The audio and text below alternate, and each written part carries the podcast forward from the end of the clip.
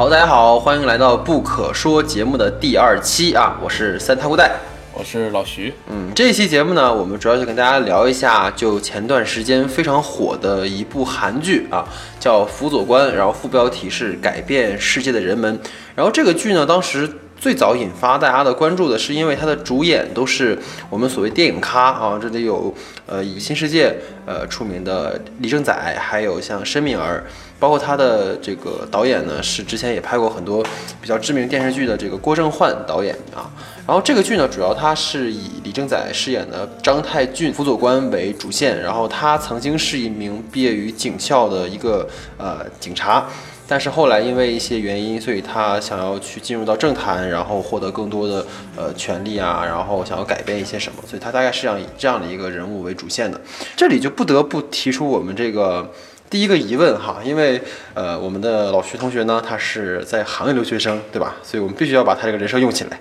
那就想让韩老老韩是谁？就让老徐跟我们来聊一下。首先，辅佐官是什么？然后也包括这个剧，它为什么在今天在韩国可以引发一定的讨论？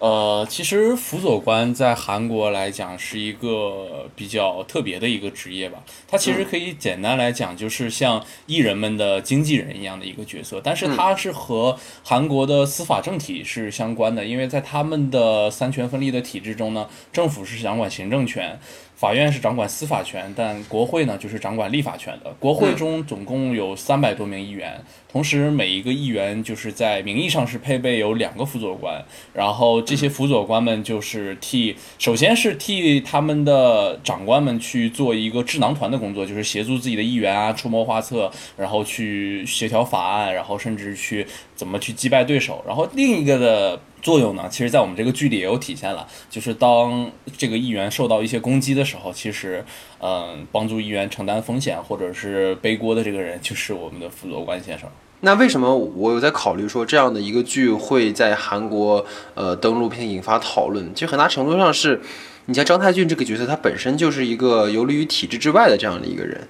然后他之前在这个剧集的开场不久，他就提到说，他之前其实是一名警察嘛，但是当时是因为他目睹了一个呃工厂的这样的一个暴动，他本来是想说去帮助工厂这些人，但是他发现他的呃能力或者他所在的那个层级是没有办法做到这一点的，所以他才想要说进入到体制内去改变一些什么。那这好像是这几年你会发现韩国电影他经常会去讲的东西，他。不仅仅会对呃官场进行批判啊，会对政府的一些政策进行批判啊。你看，我们之前有经常聊到一些韩韩国电影，像恐怖直播。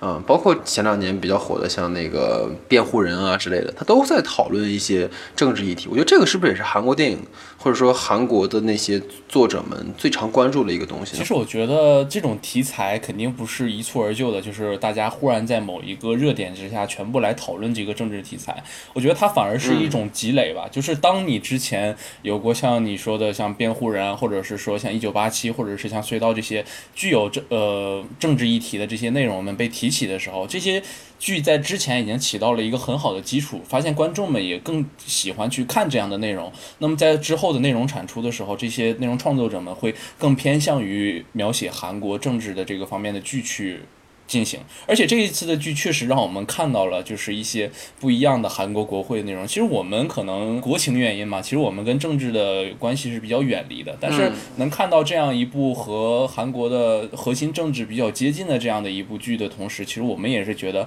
政治这个东西带给了我们一些很新鲜的体验，在这部剧里。就是韩国其实它给予了这些创作者们这样的一个自由的创作环境，这个是很好的。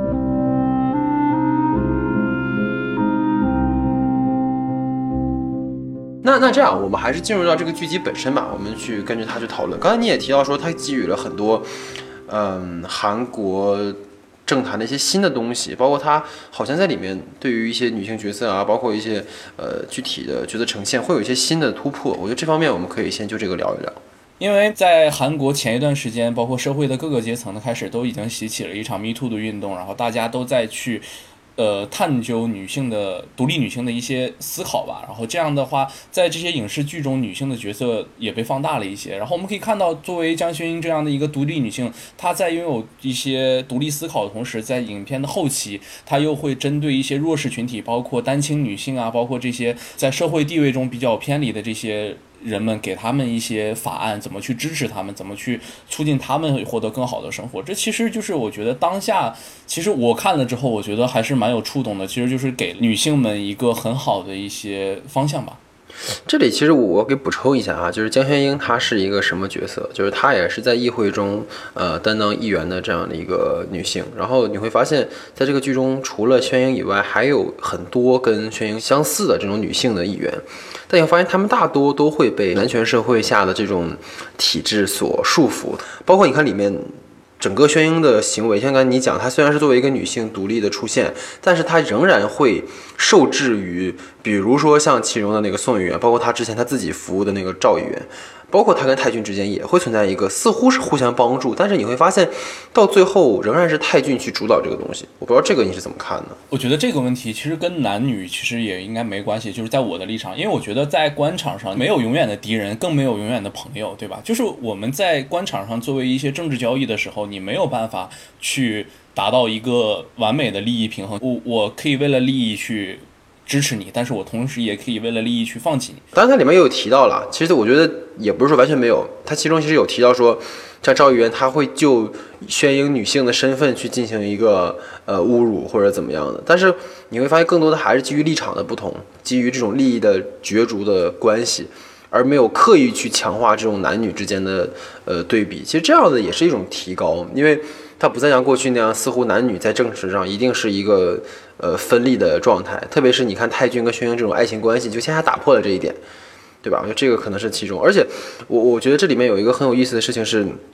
你可以发现，其实导演在视听上，这里还蛮佩服韩国这种电视剧的，他在视听上会有意去营造一种，比如说宣英跟泰俊。共处一个空间的时候，它一般都是一个封闭的空间，比如说电梯上啊，比如说家里啊，啊，比如说像嗯电影院或者是吃饭的地方，它都是一个比较封闭的私人的空间。那这里面就是一个爱情的，然后情感寄托的这样的一个地方。但一旦他们到了公共空间之后，你就会发现，无论他们两人对对方的态度，还是说他们所面临的这种呃危机四伏的环境，都是一个嗯跟封闭起来的情感投射的空间完全对立起来的。所以这个可能也是导演在设计。这个戏的时候有去在视听上考虑的部分，对。其实，在影片刚开始的时候，两个人的关系我们还不得知的时候，只是觉得这两个人是一个对手，因为当时江议员是作为那个更高级的赵议员的团队里的一员，然后宋议员和赵议员又是相对的议员，所以说，当我们觉得这两个本应该是一个非常强硬敌对关系的时候，后来看到两个人居然是一对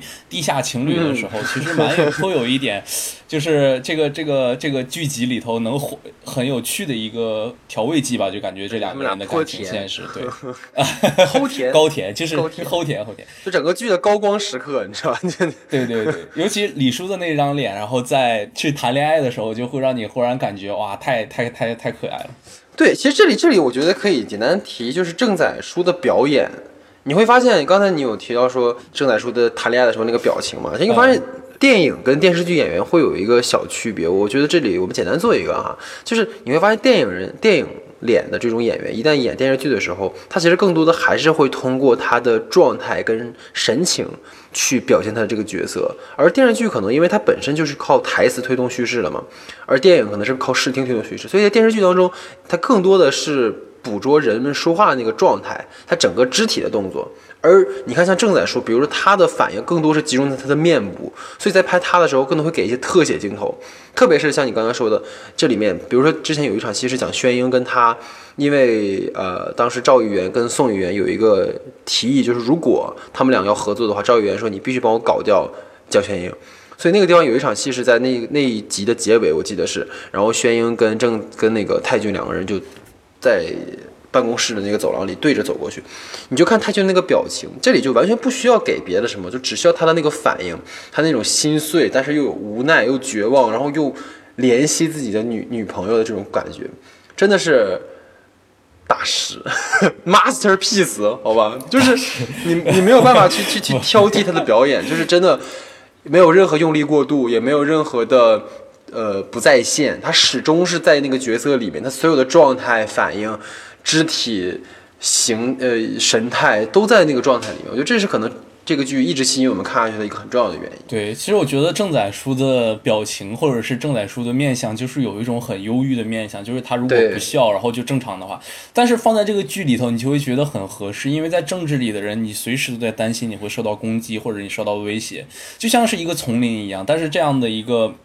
郑载书的这样一个表演技在这里就觉得很合适，然后但是当郑载书投入到生活中，比如说谈恋爱啊，比如说是忽然跟呃跟那个他的那个李成民上司，就之前的那个上司在一起的时候，笑的时候，其实你会发现这个时候就会产生了一个非常大的变化，就是他放下了那个对于丛林的那个。提防，然后进入到一个生活的状态的时候，哎，发现哦，哇，这个反差是非常大的，会让你感觉到啊，这是一个很好的一个现象。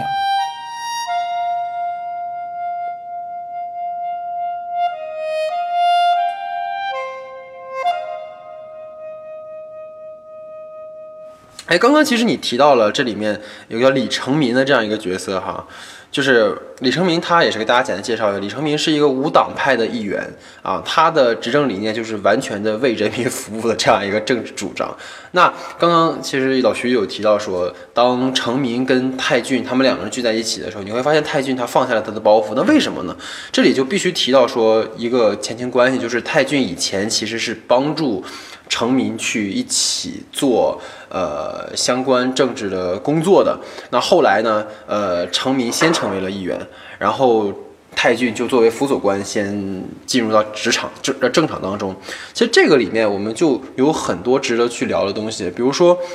如果我们细究成民跟泰俊的关系，它似乎是在反映真实的韩国政坛的情况。那这里如果单这么讲的话，似乎大家不太能理解，但我们可以。嗯，具体到人物的身份或者是人物他的政治主张来看看他是不是有这个关系。老徐，你觉得这里是不是会有一些蛮有意思的点可以跟大家去聊？就是首先，张太俊和李成民的这个关系其实很像一个什么关系呢？就是很像现在的韩现任总统韩国大统领文在寅和呃前前两任总统前三任总统卢武铉之间的关系吧。他们其实。跟这个里面的关系很像的，就是他在从政前，文在寅在从政前的时候是跟卢武铉合作的，两个人都是在釜山地区非常有名的人权律师，并且在同一个呃律师事务所工作，而且在呃卢武铉执政时期，他也是作为卢武铉当时总统府的秘书长、秘书室的首任秘书长。然后文在寅这样的一个角色是在。卢武铉的这个死后，然后重新继任了他所在的选区的国会议员，然后并且跟着就是走了和卢武铉相同的路，并且获得了民主党的提名，然后当上了一个总统。其实这个关系在跟我们剧里去比较的话，你就会发现两个人的经历以及经历的政治模式其实是非常相似的。如果就刚才老徐讲的这个点，我们就可以把它引申下去，就是似乎张太俊跟文在寅就是存在一种现实跟虚构的一个对应关系，而卢武铉跟李成民又是另一对对应关系。其实这里我们如果真的要聊他的话，还是要从人物本身来出发。比如说，你看李成民跟卢武铉的政治主张是基本类似的，因为当时我记得老徐你跟我讲过，说卢武铉的从政者就是廉政嘛，对，他强调的是要清理那些不干净的东西的政坛，他希望创造出一个比较好的政治氛围和环境。那这跟李成民是一样的嘛？你可以，其实这个剧中还有一个细节我我非常喜欢，就是成民的鞋，嗯，我不知道老师记不记得，就是他穿的那双运动鞋，很破的，当时对。对，当时泰俊还还吐槽过他，说：“你说大哥，你为什么要穿这么破的鞋？你为什么不换一换？”就其实这里面就有有细节表现说，成民也是一个不太在意个人的利益，他更在乎的是一种高尚的、纯粹的一种政治主张和梦想，但最后却面临了一个不好的结尾。所以他们两个人其实都是理想主义的代表嘛。对对对。而像泰俊跟文在寅这两个，更体现出来的是，他们既存在像。呃，卢武铉跟成民这样的纯粹主张，但他们又明白官场是如何残酷的一个存在。那如果这样讲的话，似乎大家不太理解。我们还是要落归到剧本身跟他们两个人实际的经历来出发。我觉得我给大家简单做一个梳理。如果老徐有什么我可能少的东西，你可以做一个补充。像刚才老徐其实已经提到，呃，卢武铉跟文在寅的这样的一个呃从历史发展下来的关系，其实泰俊跟成民也是这样的。那更为体现在于什么？就比如说李成民，他当时因为呃，这里还有个前提是宋议员后来要去争当长官嘛，应该是法务部吧，法务部长还是什么的？对，法务部长官。所以如果一旦你拿下那个长官的话，你在三权分立的这样的政治体制下，你基本上就已经属于在立法的一个高位了吧？顶就是在这样的一个。应该是顶峰了。所以在这样的情况下，成明他们为了不让像宋玉元这样的人当上这样的长官，他们就必须去呃抓他的一些把柄，把他给弹劾下来。那这里就有一个点是，李成明他们去搜索证据的时候，触碰到了在当时去帮助宋玉元。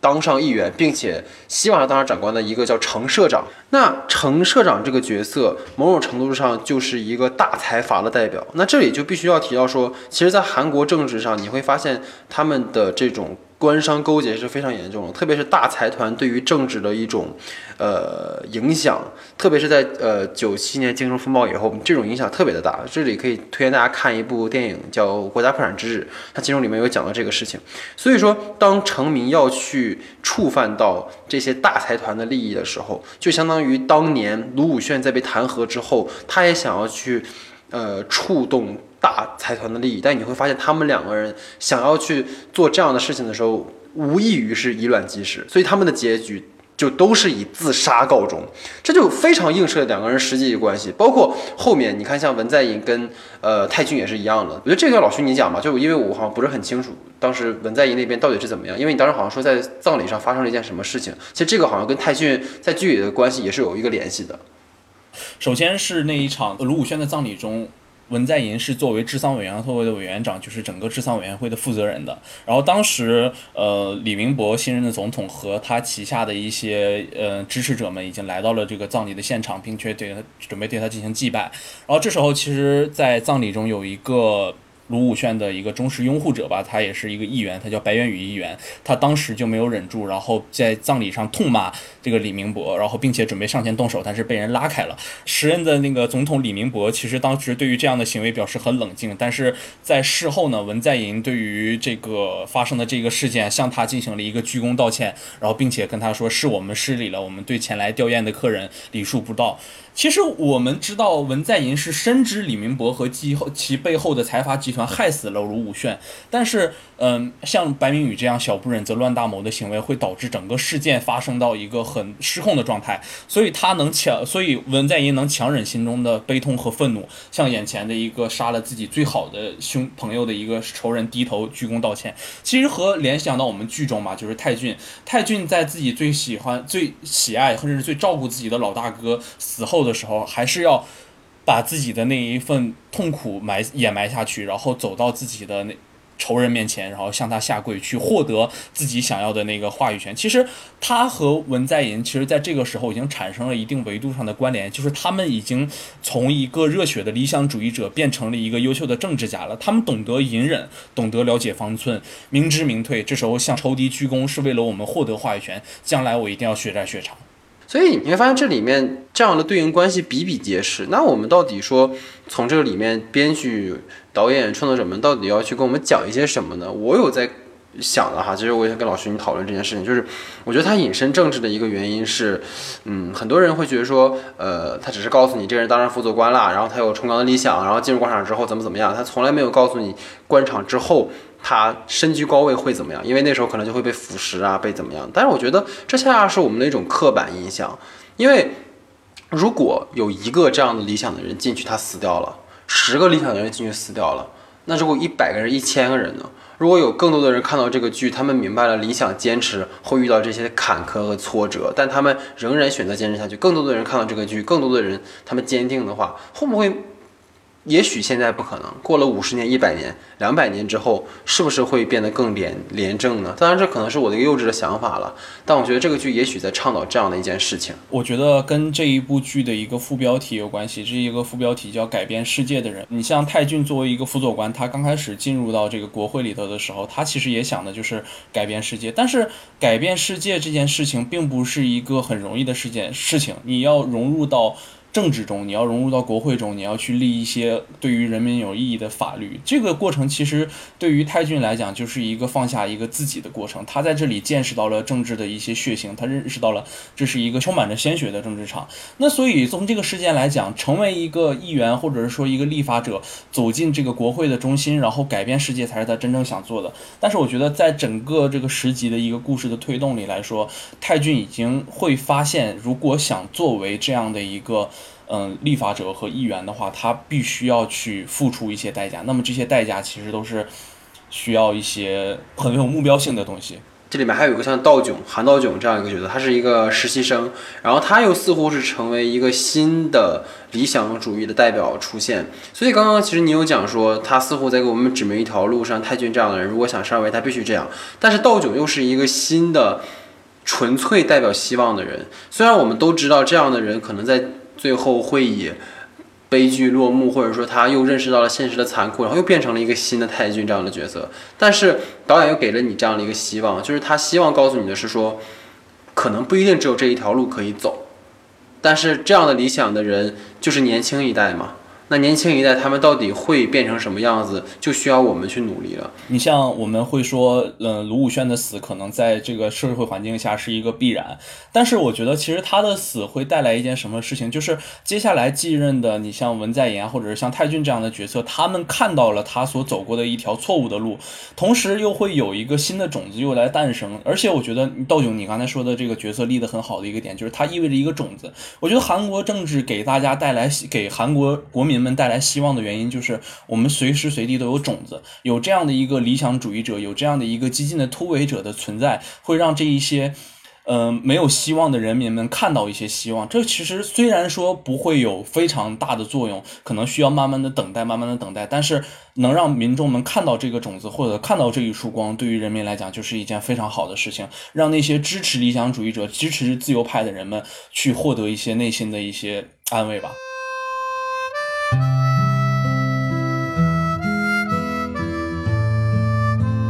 其实这个剧里面，除了刚才我们聊到关于政治的影射的问题，还有一个是，嗯，这个剧很明显的一个特征，就是他在讨讨论一个所谓的理念的这样一个冲突。你会发现，这个剧里面有很明显的三种人，这三种人分别是。既得利益者就是我们所谓的，呃，像宋议员、赵议员他们这样已经处于国会议员席位当中，拥有一定话语权的这样的人，他们更倾向于是一种保守的观念，他们对于所有的东西更倾向于是说，为了保住我的位置，我要去做什么。而不是说为了改变什么而去做什么，这是第一类人。那第二类人是理想主义者，这部分人就是以像成民啊、啊道炯啊这样的，他们是纯粹为人民服务，他们不是会去追逐个人利益，而是希望将集体利益最大化，这样的一群人。然后再有一类人，我觉得就是。最普通的这一部分人，比如说像我们讲说西北市场啊这样的一批人，他们似乎是在这两方立场之间，但是又被他们直接影响的人，所以这个地方我觉得可以就韩国它整个的一个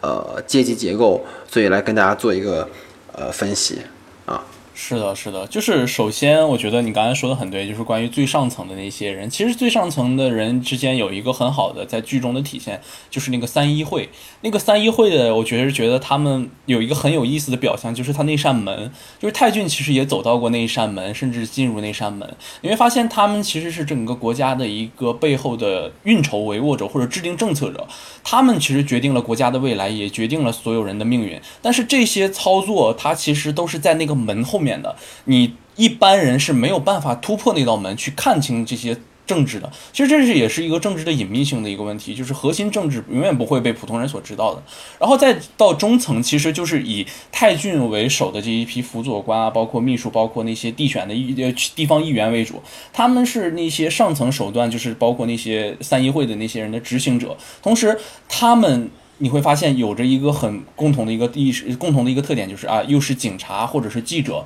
或者是江议员，他以前也是一个新闻主播。像他们这些人，他们就是更贴近于大众，更了解我们大众们经历过是什么样的生活，同时也会和一些热点的事件进行呼应。就是它其实扩宽了整个剧的一个方向，能让我们看到了一个社会的表象，而不是仅仅的只在那一个国会的议事堂里面。然后接下来的一部分，其实就是你我你刚才也说的，其实没有什么可回避的，就是嗯下层，就是我们真正日常生活中那些苦苦挣扎，包括西北市场的一些老奶奶，包括现实生活中的那些人民，就是普通的没有感没有政治感知力的普通老百姓，他们其实就是大众们，不管是哪个国家的大众们，对于政治都是一样的，就是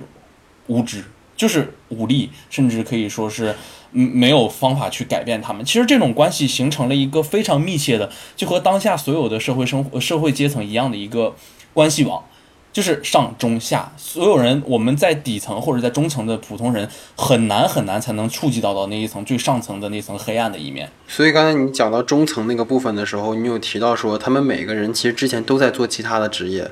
对吧？我也不赘述他们的职业，但是你会发现他们所有在做这些事情的时候，都是希望为人民好，都是希望能够借他们的方法去揭露一些什么，改变一些什么，守护一些什么。但你会发现他们最后都无力而为。所以他们的选择就是进入到政治官场上去获得，像我们最后要聊的一个核心就是话语权的问题。因为一旦是你如果没有话语权的话，你的一切都是空谈，都是空想。就像我们总在吐槽的今年的这些技术原因的问题，大家没有话语权，我们没有办法去声声明什么，你所说的、所做的都可能在瞬间就消失不见，你没有办法去说它。所以这可能就是我们要夺话语权的一个原因吧。但是又碍于不同的国情，似乎这在我们这儿又不太很行得通，所以我们还是聊回韩国的问题吧。你这个转变太快速了吧？这太现实了。不不，其实我觉得这里可以引用那个呃娄烨在《风雨云》里的那个那句话嘛，就是会被忘记。对。对，所以没有没有办法去去去对比它，但你会你会很羡慕韩国人在这样的一个嗯环境里面去讲的东西，包括刚才我有提到像《国家破产之日》里面那个电影也是，其实我觉得他那个片子跟嗯我们今天聊父子光有很多类似的地方，因为他其实也在讲说上层在制定当年九七年金融风暴，韩国跟 IBM 的那个组织，就相当于跟美国嘛做这种政治。经济利益的这种博弈的时候，其实对于下层的百姓，他们就是直接的受害者。像当时在那个电影里面，也有一个人物，他是呃一个工厂的老板嘛，他有他想要去照顾的员工，但是他又被这样的无形的政治的决策影响着，最后他就是直接的受害者，而他没有任何办法去反驳。而中间层就是像剧中那个片中还有像刘亚仁的那样的一个角色，就他就是一个突围者。他就是一个抱有自己的理想，但是他又知道现实是如何的残酷，他必须靠这样的危机去博弈。所以从那个电影到今天这个剧，他都在反映一个，似乎在提出一个方法论，就是我们一定要抗争，我们一定不能安于现状。我们如果想改变，就不能说只要做做就好，而是真的切实的去改变一些什么。这是我觉得这个剧最大的一个让我深受触动的地方。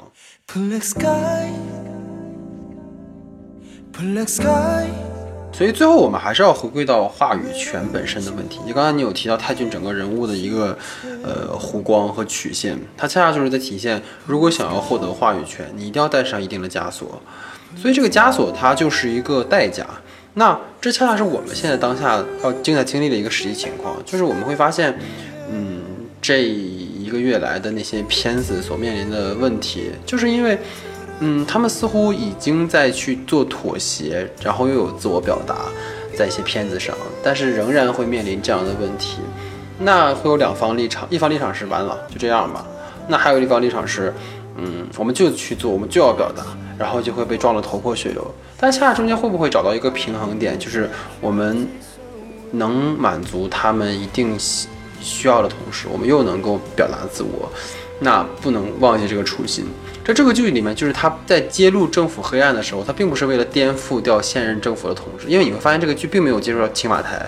虽然说青瓦台也在某种程度上出现了几下，但是他并没有接触到核心，他只是在告诉你政坛存在这样的问题，我们要去看到它，我们要去改变它，就跟我们这段时间发生的事情一样。你像之前那个少年的你就是嘛，那个剧它本身讲这个电影本来是要揭露校园暴力的问题。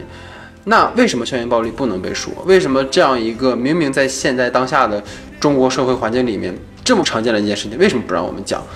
包括像八百也是一样。OK，国民革命军他在淞沪战场上的这种行为，他是国民党没错，但是国民党难道不是中国人吗？那为什么抗日这件事情要分意识形态呢？包括在再往后讲，伟大的愿望愿望也是这样。里面讲的，无论关于性还是关于死亡教育，这不都是我们每个人必须经历的东西吗？你把它掩埋掉，这个事情就不存在吗？所以，我我不认为这些事情是应该被忘记的，这些事情是应该被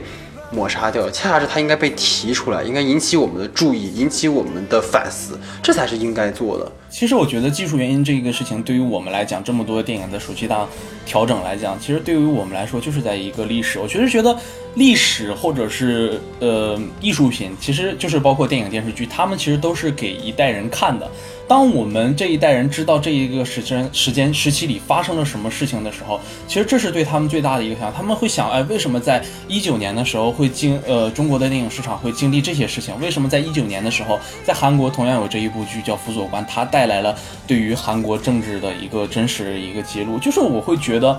这其实就是一个。反差吧，就会让我们的人民们也会看到的这样的一个种子，就会让我们看到哦，我们为什么经历了这些，而另一个地方的人们会经历了那些，其实其实就是很有意味的一件事儿。所以我真的很希望在未来，如果我们这颗种子能够种下，我们能够让更多的人理解到这个问题的话，它一定会变得更好。就是我我不认为这个时代会越变越坏，虽然说我们正在经历一个。历史的变革期，我们无法辨认黑与白。我们大多数人都是听到即是黑，看到即是白。但是这个时代并不是这样的，我们需要去看到所有的表层之下的背面。就像刚才你也提到，我觉得非常好，就是在《风雨云》里面也是一样的。这个电影就是一个在这个时代才会出现的产物。他被剪得面目全非，老 K 的戏份全部被删，但是恰恰这部电影就是这个时代的一个明证，他在告诉我们这样的方式会毁了电影。就像用贾樟柯的那句话来讲，电影事业不能这么搞。虽然他这句话后来被塞上了一个你说的那种叫口球，但是我就不说了吗？我就不表达了吗？所以我觉得可能这就是，嗯。我最想跟大家去说的事情，也希望这期节目大家能够喜欢吧。